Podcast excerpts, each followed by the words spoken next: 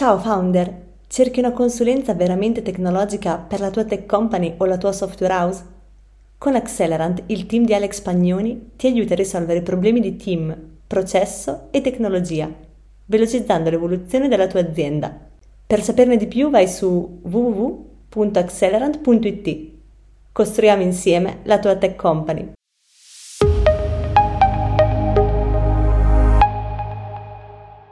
Benvenuti, benvenuti a tutti i membri di CTO Mastermind a questa nuova Tech Stories. Ehm, per chi è appena entrato nella community, visto che ogni giorno abbiamo nuovi membri, CTO Mastermind è un ecosistema, è, il primo e unico ecosistema di tech leader in Italia che comprende anche una community che oggi conta quasi 700 persone tra CTO, CIO, tech leader comunque, quindi tutti coloro che hanno un ruolo importante all'interno dei, dei reparti tech delle aziende.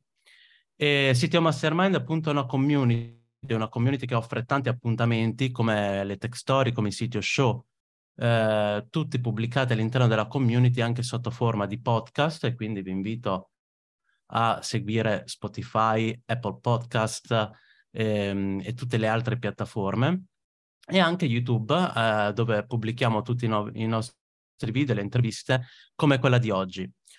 Oggi parliamo di investimenti, faremo una bella carrellata su quelli che sono gli investimenti in startup, PMI innovative e con noi il nostro ospite è Francesco Cerruti che lavora come direttore generale di Italian Tech Alliance. È un'associazione che investe, innova, sperimenta e cerca sempre nuove tecnologie per stimolare un po' la crescita in Italia che sappiamo a volte potrebbe essere un tastino dolente per, per la nostra crescita come paese nei campi dell'innovazione. A questo punto, benvenuto Francesco e ti lascio un po' di tempo per presentarti e parlarmi appunto del tema di oggi. Grazie Manuel, grazie a voi per l'invito. Devo dire intanto che voglio fare io i complimenti a voi e a CTO Mastermind per l'ottimo lavoro che so da tanti amici e colleghi che fate su base praticamente quotidiana e che so essere eh, molto utile. Eh, io, come dicevi tu Manuel, sono il direttore generale di Italian Tech Alliance, che è una realtà relativamente giovane, in un mondo peraltro quello dell'innovazione relativamente giovane eh, per la sua stessa natura, che però è già, in grado, è già stata in grado in questi eh, quattro anni di esistenza di diventare un soggetto centrale per quanto riguarda l'ecosistema dell'innovazione, per quanto riguarda il settore tecnologico in Italia. Credo sia importante e utile per anche raccontare quello che facciamo oggi, dare un piccolo storico rispetto a da dove arriviamo. Noi siamo nati nel 2019 con un altro nome, il nome era VCA Italia e allora eh, da un'idea dei principali eh, gestori di fondi di venture capital italiani nasce appunto VC Abitalia, un'associazione, la prima associazione in Italia che avrebbe dovuto raggruppare tutti gli operatori di VC. Eh, dopodiché eh, ci rendiamo conto che le due cause per le quali noi lavoravamo full speed, eh, full time, erano percepite come molto importanti non solo dai VC. Quindi credo che sia importante eh, fare già un accenno a quali sono le due principali missioni della nostra associazione. Da una parte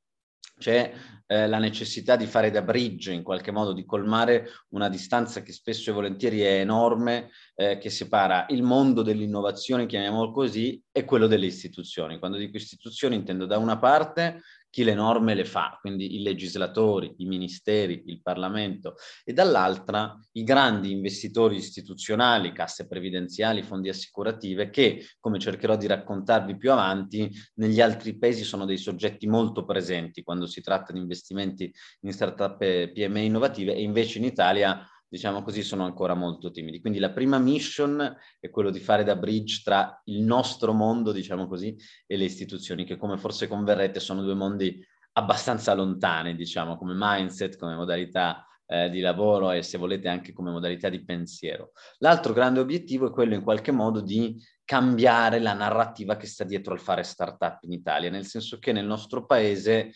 eh, credo converrete con me, la startup è ancora troppo spesso vista come l'idea imprenditoriale, l'ideuzza imprenditoriale del ragazzo con la felpa, col cappuccio nel garage, che magari dedica uno, due, tre anni a quell'idea eh, perché i genitori gli danno due soldi per farlo. Insomma, c'è proprio un modo di guardare al fare startup che non è per nulla, secondo noi, concorrenziale con la realtà. No? E questo modo, e questo modo di vedere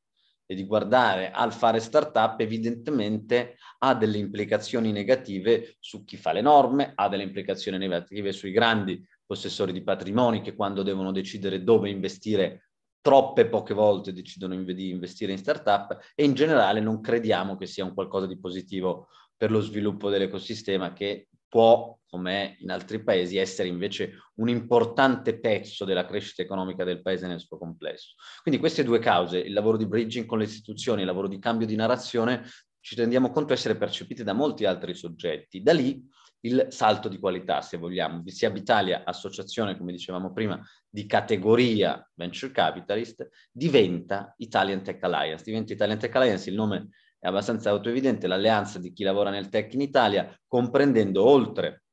evidentemente i venture capitalist, anche altre tipologie di investitori regolamentati. Oggi ne abbiamo circa 80 in associazione, dei quali quasi tutti i venture capitalist italiani, i principali club di business angels attivi in Italia, le co- corporate venture capital eh, attivi nel nostro paese e qualche investitore istituz- internazionale, scusatemi, che è interessato a conoscere meglio le dinamiche del mercato italiano. Oltre agli investitori c'è una componente sempre più importante di eh, founders di startup, che ormai sono quasi tutte scale up. Abbiamo circa 150 tra le principali PMI innovativo startup del nostro paese, cito Bending Spoons, cito Shopfully, cito Casavo per fare qualche nome, eh, che hanno appunto l'obiettivo non solo di portare qualcosa a casa per sé, ma anche in qualche modo di fare un lavoro di give back, no? quindi di eh, fare in modo di mettere a disposizione della nostra realtà e di tutto l'ecosistema in qualche modo quelle che sono state le loro esperienze, magari per evitare che certi errori vengano fatti da chi arriva dopo di loro.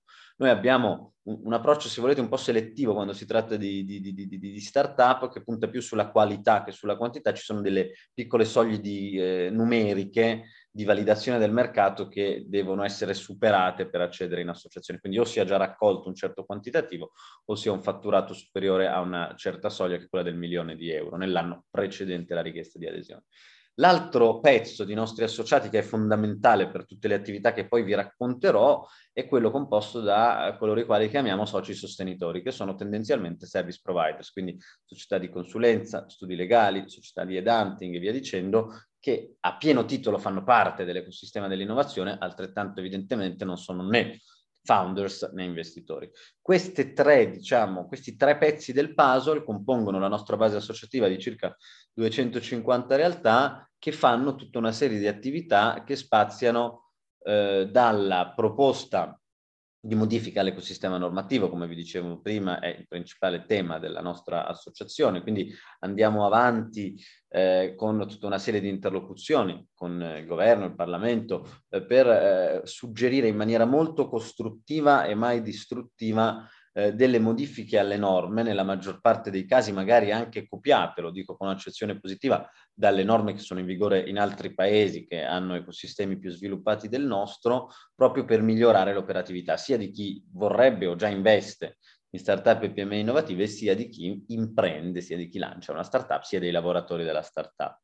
Eh, per fare un esempio molto, diciamo, eh, concreto e eh, nella cronaca, eh, come forse saprete, il testo unico delle start-up risale all'ormai lontanissimo 2012, era l'ottobre 2012 quando il, pensate, il primo ministro era Mario Monti, il ministro dello sviluppo economico Corrado Passera, sembra veramente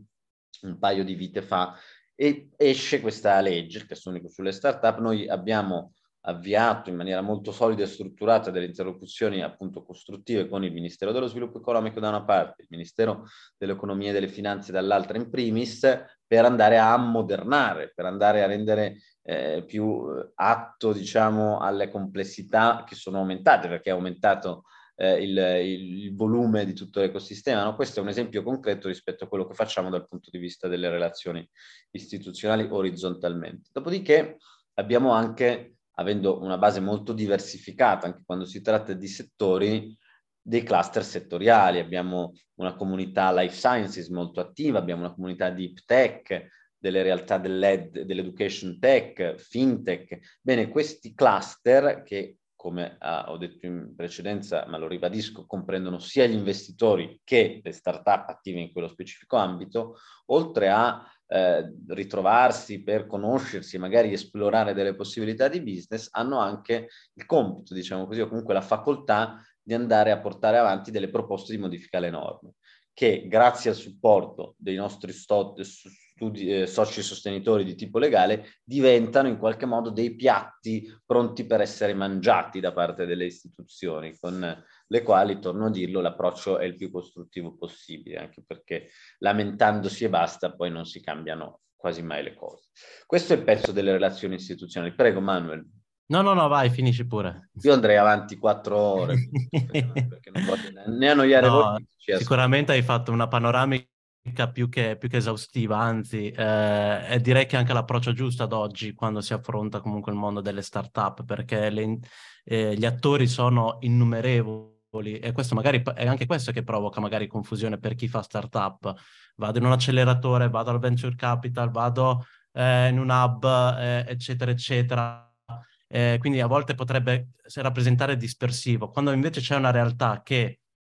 mette per filo e per segno la parte istituzionale, la parte del venture capital, il fatto che comunque avete un paniere di startup che da quanto ho capito ha un senso di community anche questa, perché comunque condivide eh, gli approcci che ha avuto e quindi permette a chi magari entra di eh, approcciarsi appunto nel modo giusto, un po' come facciamo anche noi con CTO Mastermind per tutti i tech leader, no? Quindi condividiamo le esperienze di tutti in modo tale che non si faccia sempre lo stesso errore. Eh, lo trovo molto costruttivo, soprattutto per il panorama italiano, che a questo punto ti chiedo come lo identifichi tu il panorama italiano anche nello stato degli investimenti, perché anche qui, eh, a parer mio, e ti parlo da ex startupper, c'è molta confusione, c'è chi prende piccolissimo finanziamento bancario, c'è chi cerca il business angels che gli dà due spicci, c'è chi va subito nell'orbita del venture capital, oppure chi dice in Italia non posso fare niente, devo andare per forza all'estero, che è un po' la convinzione che c'è anche di massima ad oggi. E se appunto riesci a dare una, um, una veduta, no? una panoramica anche su questo, su quelli che sono gli stati un po' eh, lo stato degli investimenti eh, che abbiamo in Italia. Sì, mm, hai molto ragione, c'è molta confusione sotto il sole, sotto il cielo. Eh, detto questo, credo che sia opportuno per noi che vogliamo davvero aiutare, diciamo così, e non vendere un prodotto, eh, essere molto schietti, molto onesti, molto trasparenti. L'Italia è un paese,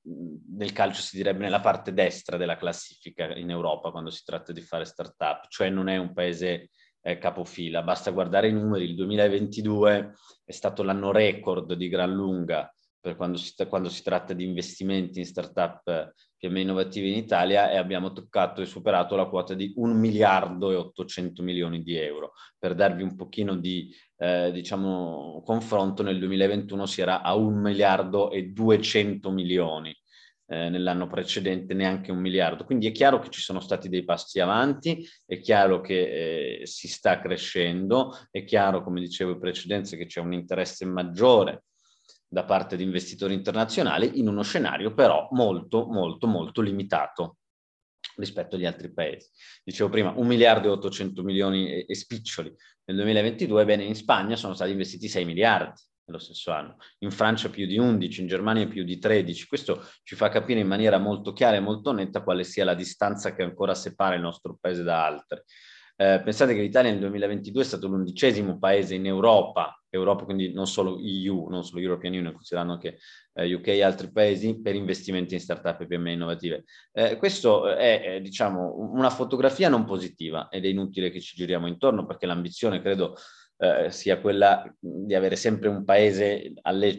ai primi posti, soprattutto in Europa, insomma, Chiaro. quando si tratta di qualsiasi ambito. Dopodiché, però, e qui voglio dirlo con forza, non è l'ottimismo della volontà, ma è un ragionamento che adesso condividerò, che mi fa dire questa cosa, ci sono dei segnali positivi. Il primo è che per il primo anno, per la prima volta nella storia, sono usciti dei numeri in cui l'Italia è capofila.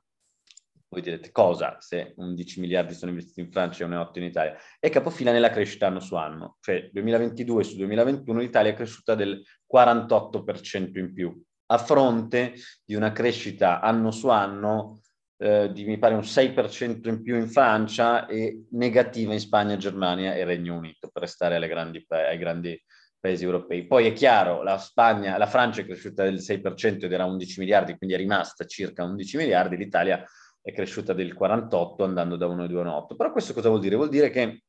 l'Italia che rimane un paese eh, enorme, quando naturalmente si tratta di ragionamenti intraeuropei, e non composto da persone meno creative piuttosto che meno intelligenti o meno eh, brillanti di altri paesi, inizia piano piano ad essere nella mappa, inizia ad essere nella mappa e questo lo stanno capendo, e mi ripeto ancora una volta, ma credo sia un concetto molto utile a far capire che la pagina in qualche modo può cambiare, può voltarsi, anche per gli investitori internazionali, che iniziano a guardare con interesse il nostro paese, perché gli altri sono già in qualche modo cappati. Cioè, è più facile oggi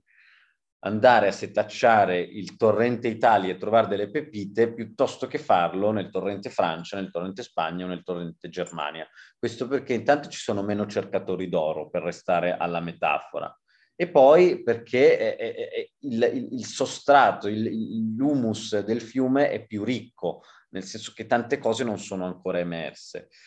Poi naturalmente credo sia importante anche eh, condividere con tutti coloro che ci ascoltano che il periodo non è semplice, non sto dicendo il segreto, eh, il segreto nascosto, è un periodo economicamente molto complicato. Covid, effetti post-Covid, guerra in Ucraina hanno creato una grande timidezza nei mercati che ha già visto ripercuotersi degli effetti concreti nei volumi investiti in altri paesi. In Italia quell'onda ancora non è arrivata pre- prevalentemente perché, eh, come ho cercato di dimostrare prima, partivamo da dei numeri talmente piccoli che, permettetemi, era quasi impossibile andare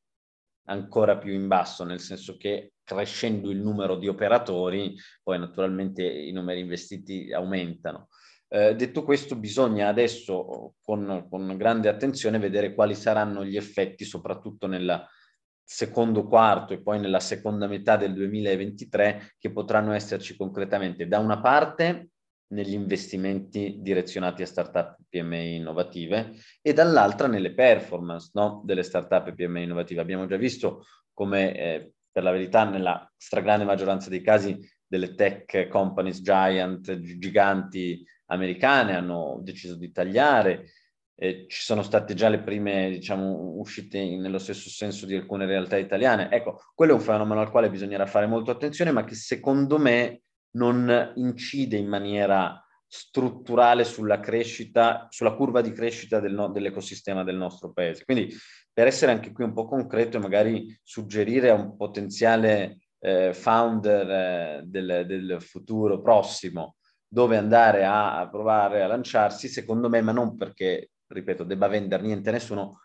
questo è un buon momento per provare a lanciare il proprio business innovativo in Italia, proprio perché è una fase nella quale c'è una crescita del mercato, c'è un maggiore interesse da parte di investitori internazionali e devo dire anche da parte delle istituzioni pubbliche stiamo assistendo a una serie di eh, norme, una serie di misure che ci fanno dire che l'humus è fertile eh, forse sapete dell'attivismo di CDP Venture Capital, che è una società eh, di fatto eh, di proprietà del Ministero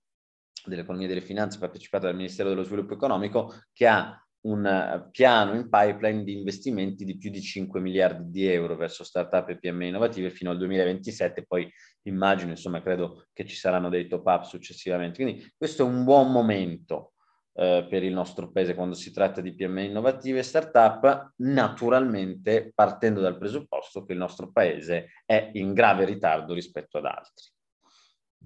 Beh, però comunque quando hai citato i numeri ovviamente non sono così rincuoranti, però il fatto che c'è una crescita, questo dimostra forse il fatto che l'Italia anche forse uno di quei paesi che quando si parla di tecnologia, innovazione, eccetera, lo fa in maniera appurata, lo fa in maniera anche molto accurata. Quindi quando si, una startup cresce, riesce a ottenere buoni investimenti, eccetera, eccetera, è perché comunque c'è anche della forte qualità dietro, mentre magari in altri paesi, in altre situazioni si vede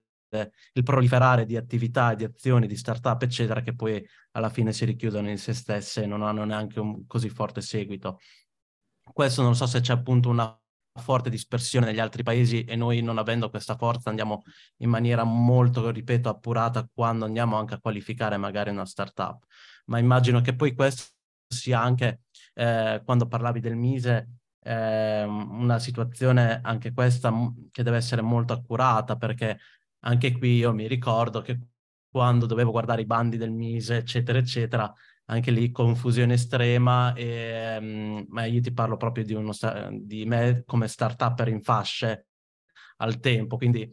quando leggevo un bando eh, volevo chiamare l'avvocato, il commercialista, il notaio, tutte le figure che mi potessero aiutare perché appunto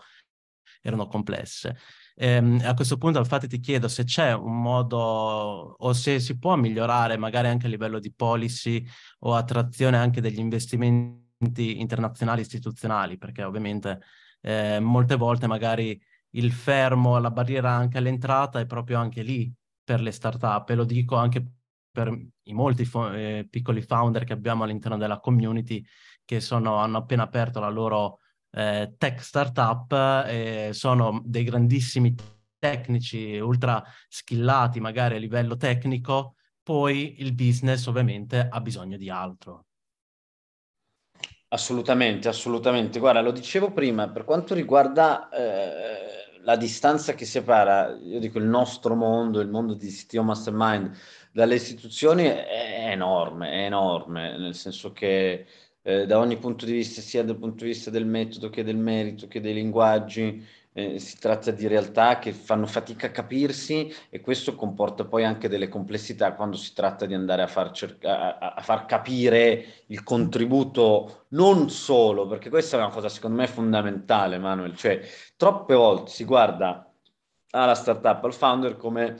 a parte il ragazzo con la febbre col cappuccio che dicevo prima, ma eh, il finanziamento a una startup è un qualcosa di superfluo, no? Perché dovrei dare dei soldi a quello là quando potrei tenermeli o andare in vacanza o investirli in, un, in, in, in immobiliare? No, la differenza sostanziale che secondo me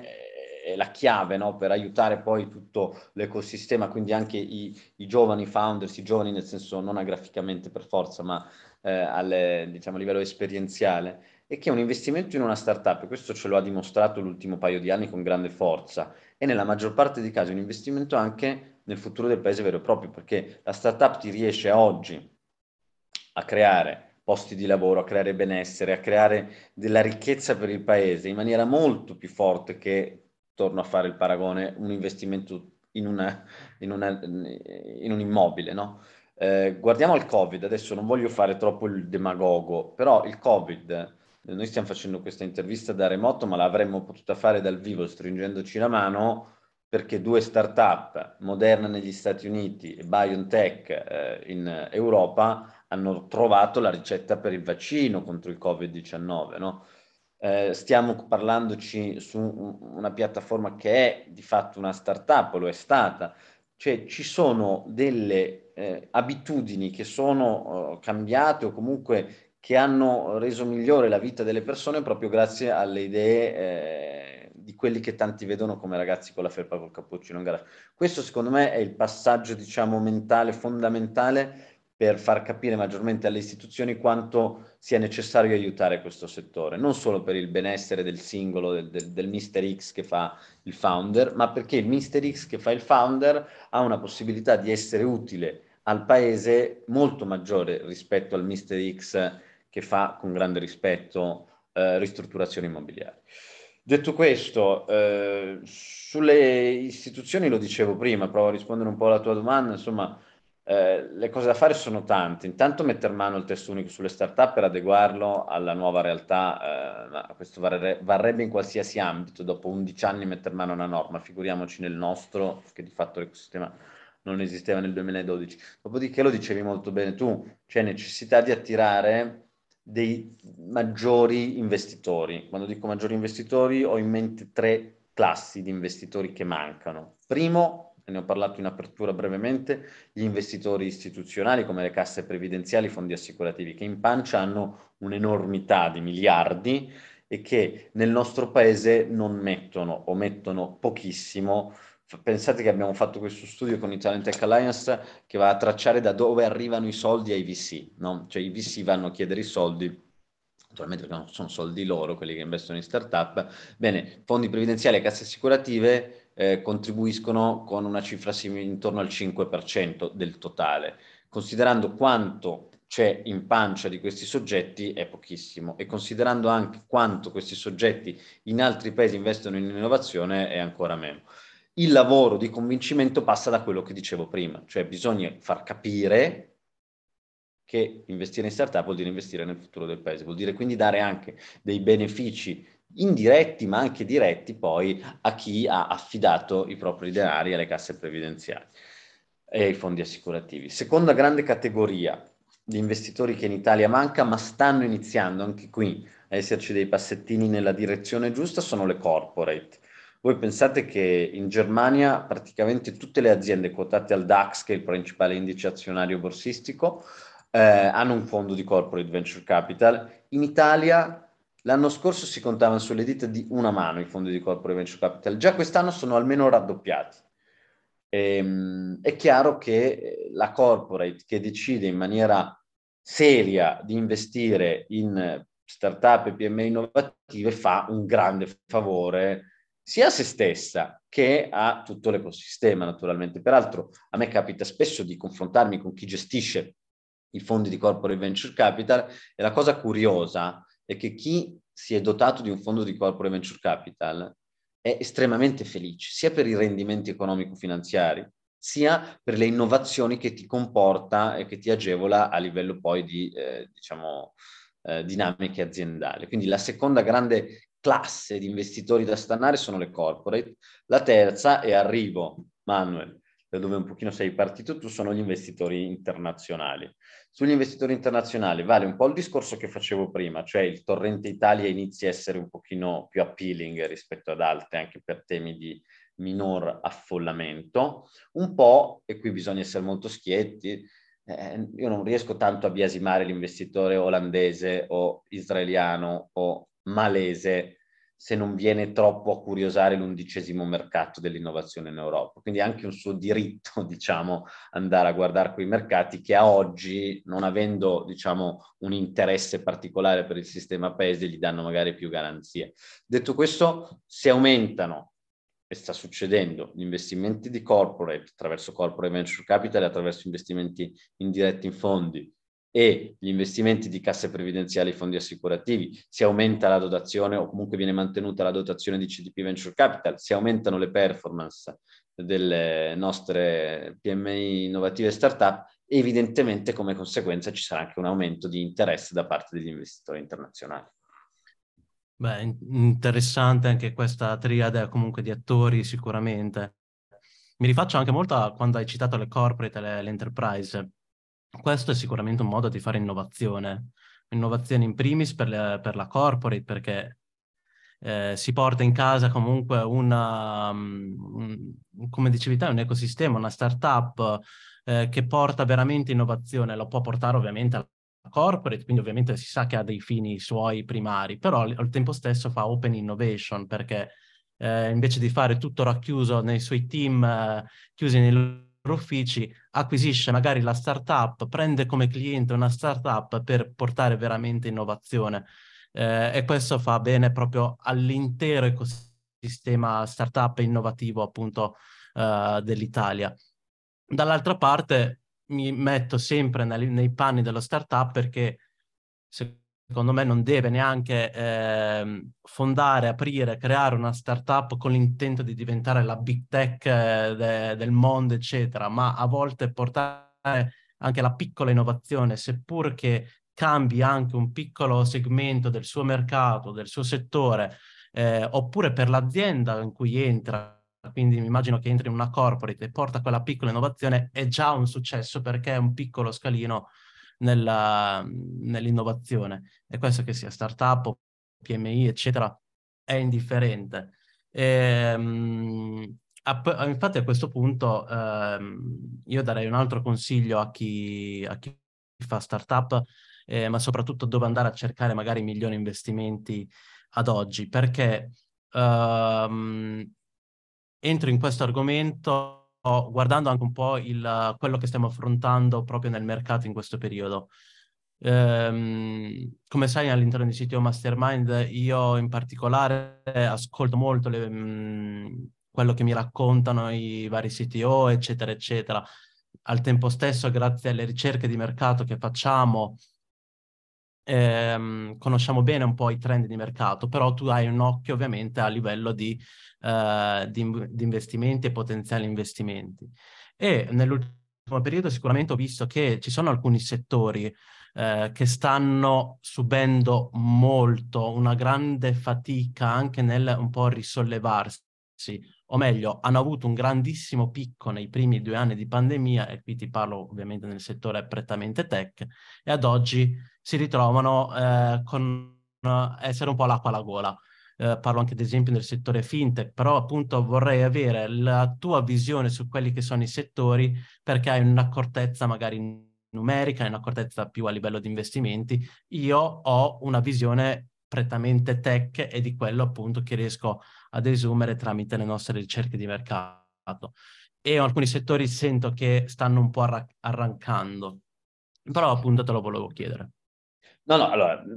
io lo, lo, ripeto per essere chiaro, questo vale sia quando dico, eh, magari se c'è solo l'estratto di questa frase sembra alieno, infatti è opportuno sottolineare quando dico l'ecosistema dell'Italia, quando si tratta di innovazione è splendente, no, è splendente considerando tutto quello che abbiamo detto in tutto il resto del ragionamento. Uguale discorso va fatto eh, quando si tratta eh, della fase, cioè è, è, è, forse la crisi peggiore sicuramente per la nostra generazione e probabilmente anche per la generazione dei nostri genitori, no? eh, da un punto di vista economico. Questa è, la premessa fondamentale che, eh, dalla quale non si scappa. Dopodiché,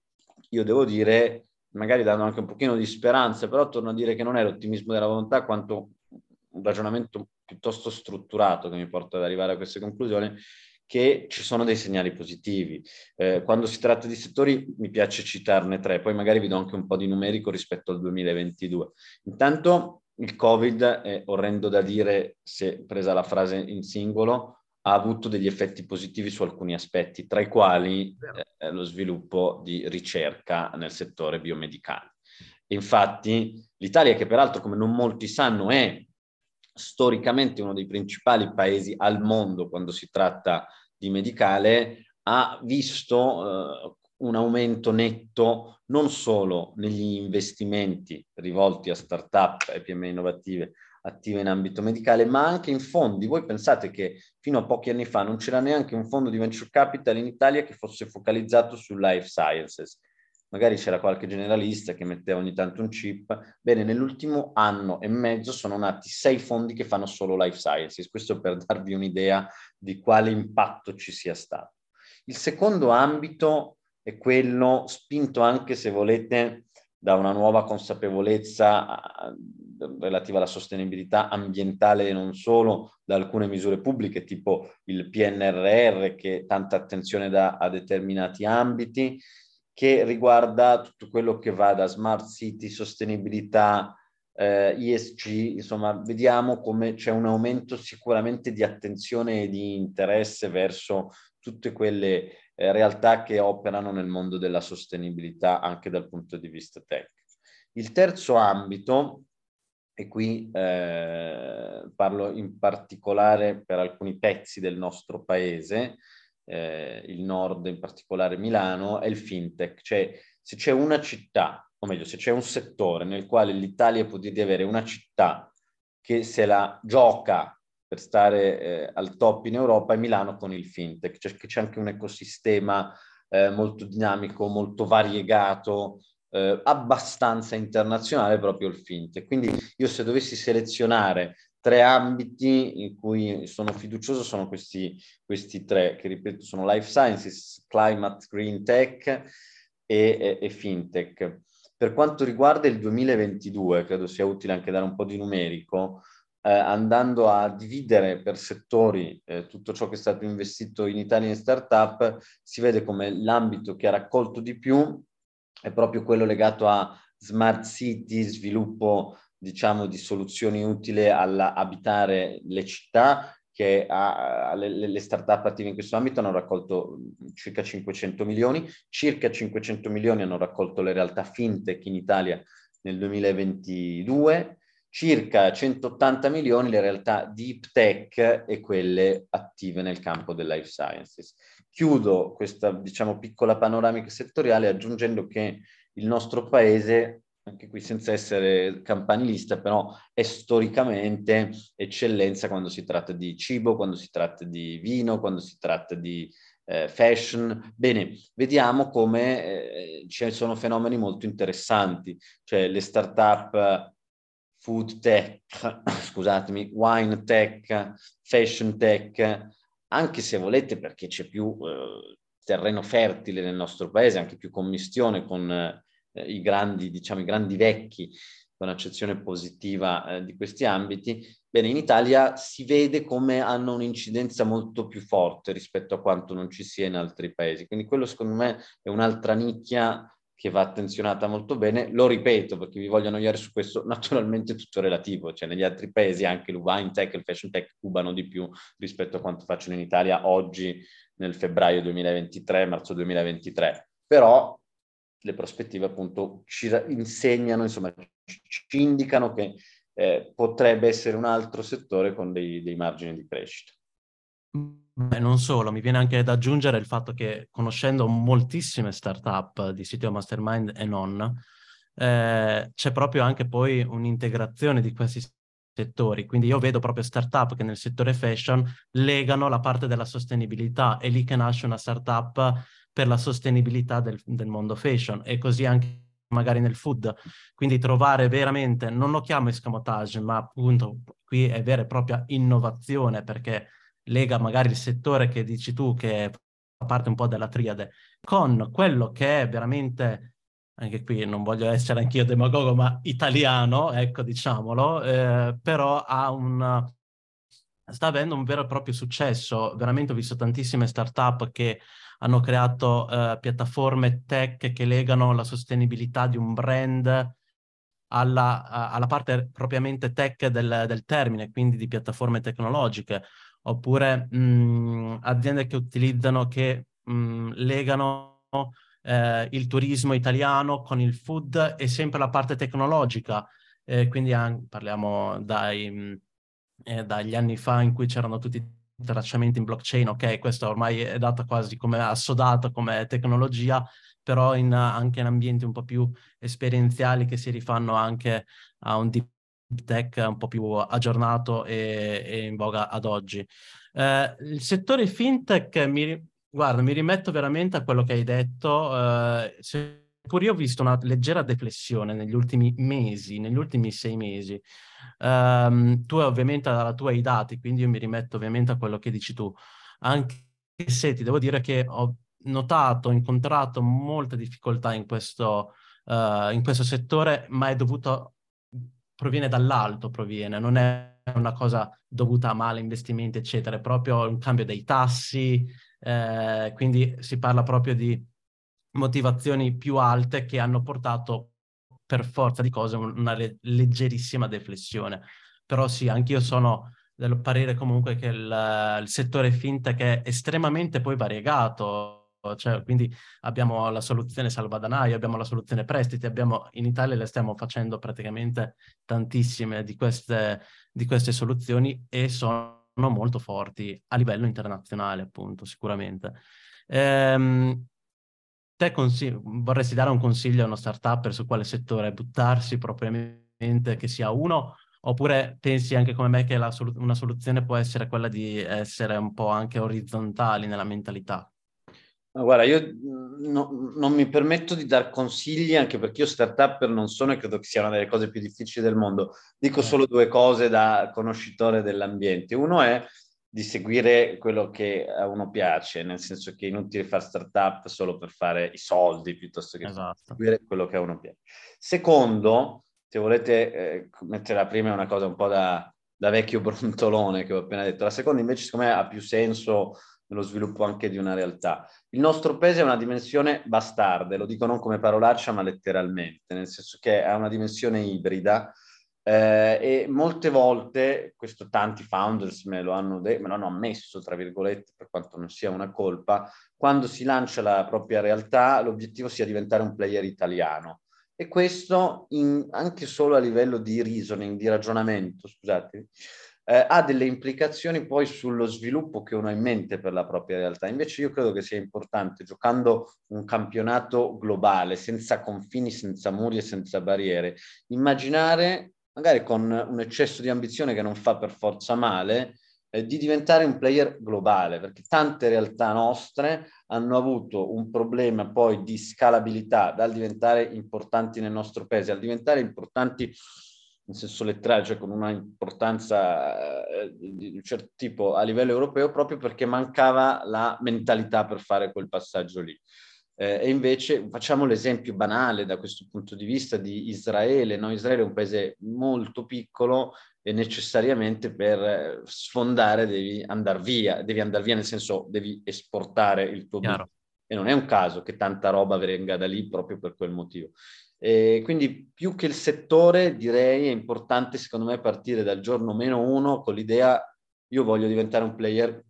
diciamoci come minimo europeo, però avere in mente una strategia di sviluppo che non sia limitata eh, al nostro paese e questo per esempio, stupidaggine ma fino a un certo punto ha delle implicazioni sul nome che uno decide di dare alla startup, no? perché tante volte abbiamo visto una startup che andava alla grande con un nome italiano che poi a un certo punto ha dovuto fare, provare a fare il salto, è una stupidaggine fino a un certo punto. No, no immagino tutti sappiano, un processo di renaming, rebranding porta via delle enormi energie, no? Quindi iniziare a pensare, non credo sicuramente di essere il primo a dirlo, global aiuta eh, probabilmente anche molte cose nel processo di sviluppo.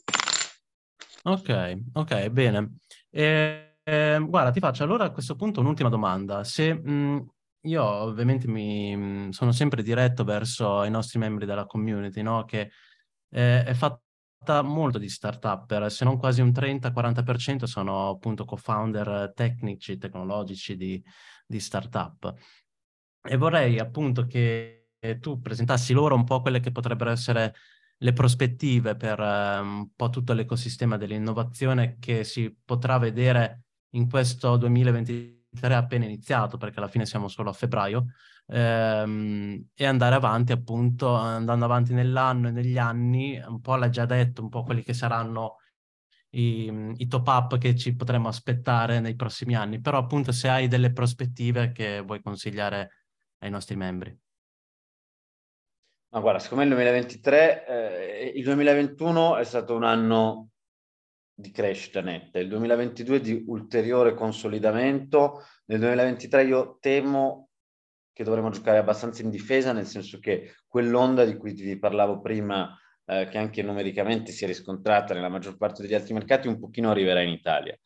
Eh, il vantaggio del nostro paese sono principalmente due. Da una parte il fatto, vi ho detto tante volte, di essere piccolo e quindi con l'aumentare dei fondi di non poter che, che, che come minimo mantenersi invariato, e secondo il fatto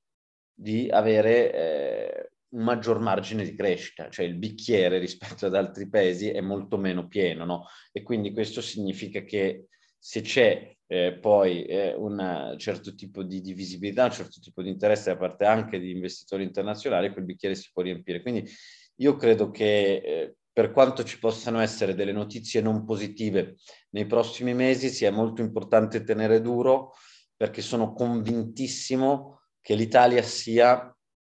la prossima big thing quando si tratta di tech in Europa. Quindi per quanto eh, si potrebbe dover tirare la cinghia, diciamo così, nei prossimi mesi, invito tutti a stringere i denti, tenere duro, perché una volta passata e passerà l'onda negativa, che peraltro in Italia si avvertirà in maniera minore, poi sarà, lo dico davvero con fiducia, il momento anche del tech italiano.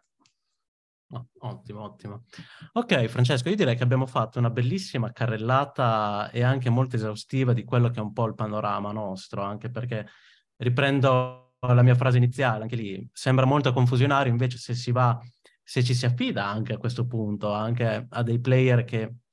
eh, dove si riconosce appunto l'attenzione all'innovazione e l'attenzione anche agli investimenti, quindi sono due parti cruciali, ovviamente si riesce ad avere il proprio successo e parlo appunto per le startup. Hai citato anche molti dati, molti numeri durante queste,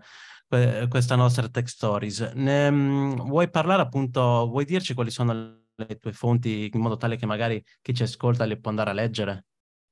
Senz'altro, ma intanto eh, mi permetterete di citare il nostro sito che è www.italiantechalliance.com piuttosto che la nostra pagina LinkedIn che evidentemente è Italian Tech Alliance. Eh, noi la maggior parte degli studi di cui vi ho parlato sono studi che abbiamo fatto noi. Noi facciamo un ah. osservatorio trimestrale che fotografa il mercato appunto degli investimenti in startup nel nostro paese. Facciamo uno studio annuale che traccia quanti e quali posti di lavoro sono creati nel nostro paese facciamo uno studio che traccia l'impatto degli investimenti dei business angel sulla potenziale di crescita di una startup, quindi sicuramente mi rendo conto che è pro domo nostra, però credo che sia utile a tutti andare a fare un giro sul nostro sito, può essere utile perché troverete poi eh, tutti questi studi eh, a disposizione di, di appunto chiunque vada sul sito. Noi sulla nostra pagina LinkedIn cerchiamo di essere molto eh, comunicativi sia a livello di dati che a livello di iniziative. Rilanci- intanto organizziamo moltissime cose noi